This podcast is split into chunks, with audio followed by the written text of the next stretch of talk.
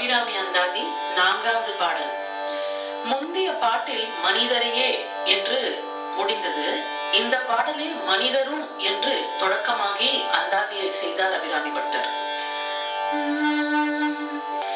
மனிதரும் தேவரும் மாயா முனிவரும் வந்து சென்னி குனிதரும் சேவடி கோமளமே குன்றைவார் சடை தரும் திங்களும் பாபம் பகீரதியும் படைத்த புனிதரும் நீயும் என் புந்தி என்னாலும் பொருந்துகவே. மனிதரும் அதாவது இவ்வுலகில் வாழ்வதற்காக வந்த மனிதர் மீண்டும் பிறவி எடுக்காமல் இருக்க அபிராமி முன்னர் தலை குனிந்து அவள் திருவடியை பணிகின்றனர். அடுத்த வார்த்தை தேவரும். புண்ணியம் செய்ததால் இப்போது தேவர்களாய் இருப்பவர்கள் மீண்டும் நில உலகில் பிறந்து நல்ல மனிதராய் வாழ்ந்து நேரடியாக முக்தி பெற வேண்டுமே என்று அவர்களும் அபிராமியை பணிகின்றனர். மாயா முனிவரும் வந்து சென்னி குனிதரும் சேவடி. மாய்த்தல் அது அப்படின்னா இறை இரத்தல்னு அர்த்தம். அதாவது மாய்த்தல் இல்லாத முனிவர்கள் யாவரும் தங்கள் உயிர் வாழ்வு அப்படியே நிலைப்பதற்காக அபிராமி முன் வந்து சேவடியை குனிந்து வணங்குகின்றார். சேவடி அப்படின்னா சிவந்த திருவடி. அம்பாளோட சிவந்த திருவடிகளில் தாம் சிரம் தாழ்ந்து வணங்குகின்றார். யாரு? இந்த முனிவர்கள்.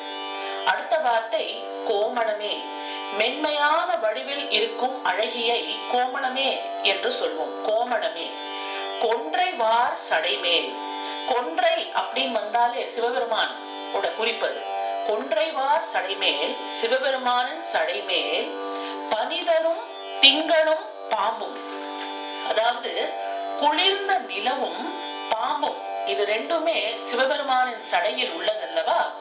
கிரகணத்தின் போது இந்த நிழல் பிடித்து நிலவை மறைத்து மீண்டும் நீங்குவது போல் அதாவது ஒரு பாம்பு கவ்விய நிலவு அப்படியே அந்த பாம்பு வாயிலேந்து வரா மாதிரி கிரகணத்து சமயத்துல நிலவு எப்படி இருக்குமோ சந்திரன் எப்படி இருக்குமோ அந்த பிறைச்சந்திரன் சிவபெருமானின் சடையில் இருக்கும் பிறைச்சந்திரனோட வடிவு அப்படி இருக்கிறது. கிரகணத்தின் போது நிழல் படிந்து நிலவை மறைத்து மீண்டும் நீங்குவது போல் அந்த பாம்பு கவ்வியதை உமிழ்வது போல் தெரியும்.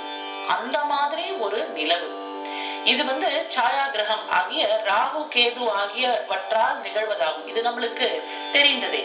இதை கவிஞர்கள் நிலவும் பாம்பும் நிலவுக்கும் பாம்புக்கும் அதனால ஒரு பகை. ஆனா நிலவும் பாம்பும் சேர்ந்து சிவபெருமான் கிட்ட இருக்கு. நிலவும் பாம்பும் பகை கொண்டதால் இப்படி நடப்பதாக கற்பனை செய்வது இது வந்து கவிஞர்களோட ஒரு வழக்கம். சிவபெருமான் இவர்களின் பகையை நீக்கி தலையில் நிற்க வைத்ததாக கூறுகிறார். புலியும் மானும் ஒரே துறையில் நீர் குடிப்பதாக கூறி அரசனாட்சியை புகழ்வது போன்ற கற்பனையாகும் இது. சிவபெருமான் இடம் இருக்கும் பாம்பு யோக முதிர்ச்சியை காட்டுவதாகவும் நிலவு வந்து யோகத்தால் அமிர்தம் தலையில் சுரப்பதை குறிப்பதாகவும் கொள்வர். அடுத்தது பகீரதியும் படைத்த புனிதரும் நீயும்.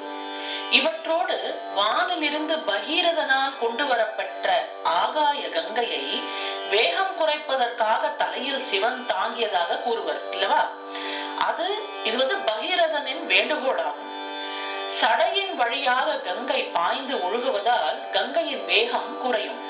ஆகாய கங்கையின் காரணமாக உலகில் பல இடங்களிலும் ஆறுகள் இன்று பிரிந்து செல்கின்றன. இவை சிவபெருமான் தலையில் தாங்கியதன் விளைவு அப்படின்னு கூறுகிறது புராணம். கங்காதரன் என்ற பெயரும் சிவபெருமானுக்கு இதனால் தான் வந்தது. கடவுள் அருளால் உலகம் முழுவதும் ஆறுகள் பெருகுவதை இப்படி அழகிய வடிவில் கூறுகிறது புராணம். இதனால் எல்லா ஆறுகளும் கங்கை என்ற பெயர் வருவதாக நாம் காணலாம். இந்த புனிதராகிய சிவபெருமானும் அவள் மனைவியாகிய நீயும் என்று அழைத்து கீழ் வருமாறு முடிக்கிறார் அபிராமி பட்டர் என் புந்தி என்னாலும் பொருந்துகவே. அதாவது சிவ சக்தியும் எப்போதும் சிந்தனை செய்யும் பகுதியாகிய என் புத்தியில் சேர்ந்து இருப்பீர்களாக என்கிறார். இப்போ மனம்ங்கிறது எதையுமே விரும்பும் ஒரு பகுதியாகும். புத்திங்கிறது எதையுமே சிந்திக்கிற ஒரு பகுதியாகும். சித்தம் அப்படின்னு சொல்லும்போது நல்லதே என்னும் ஒரு பகுதி. அகங்காரம் சொல்லும்போது தன்னால் முடியும் என்ற உணர்வு என்னை போல் உண்டா அப்படிங்கிற உணர்வு. இந்த உணர்வு கொள்ளும் ஒரு பகுதி. இது மொத்தம் நாலு பகுதிகள். இந்த இதை நான்காக செயற்படும் பகுதிகள் நமக்குள் உள்ள அந்த கரணம் இதுதான் அந்த கரணம் என்பர். புத்தியில் இருவரும் நினைக்கப்பட்டு சிவனும் சக்தியும் புத்தியில் நினைக்கப்பட்டு அங்கேயே இருந்தால் எல்லா முடிவுகளும் மங்களமாகவே இருக்கும் என்பது அபிராமி பட்டரின் எண்ணம். கடவுள் இருக்கும் இடத்தில் ஆணவம் முதலான மூன்று மலங்களும் தோன்றாது.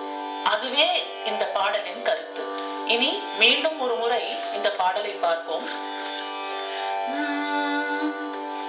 மனிதரும் தேவரும் மாயா முனிவரும் வந்து சென்னி குனிதரும் சேவடி கோமளமே கொன்றைவார் சடை மேல் பனிதரும் திங்க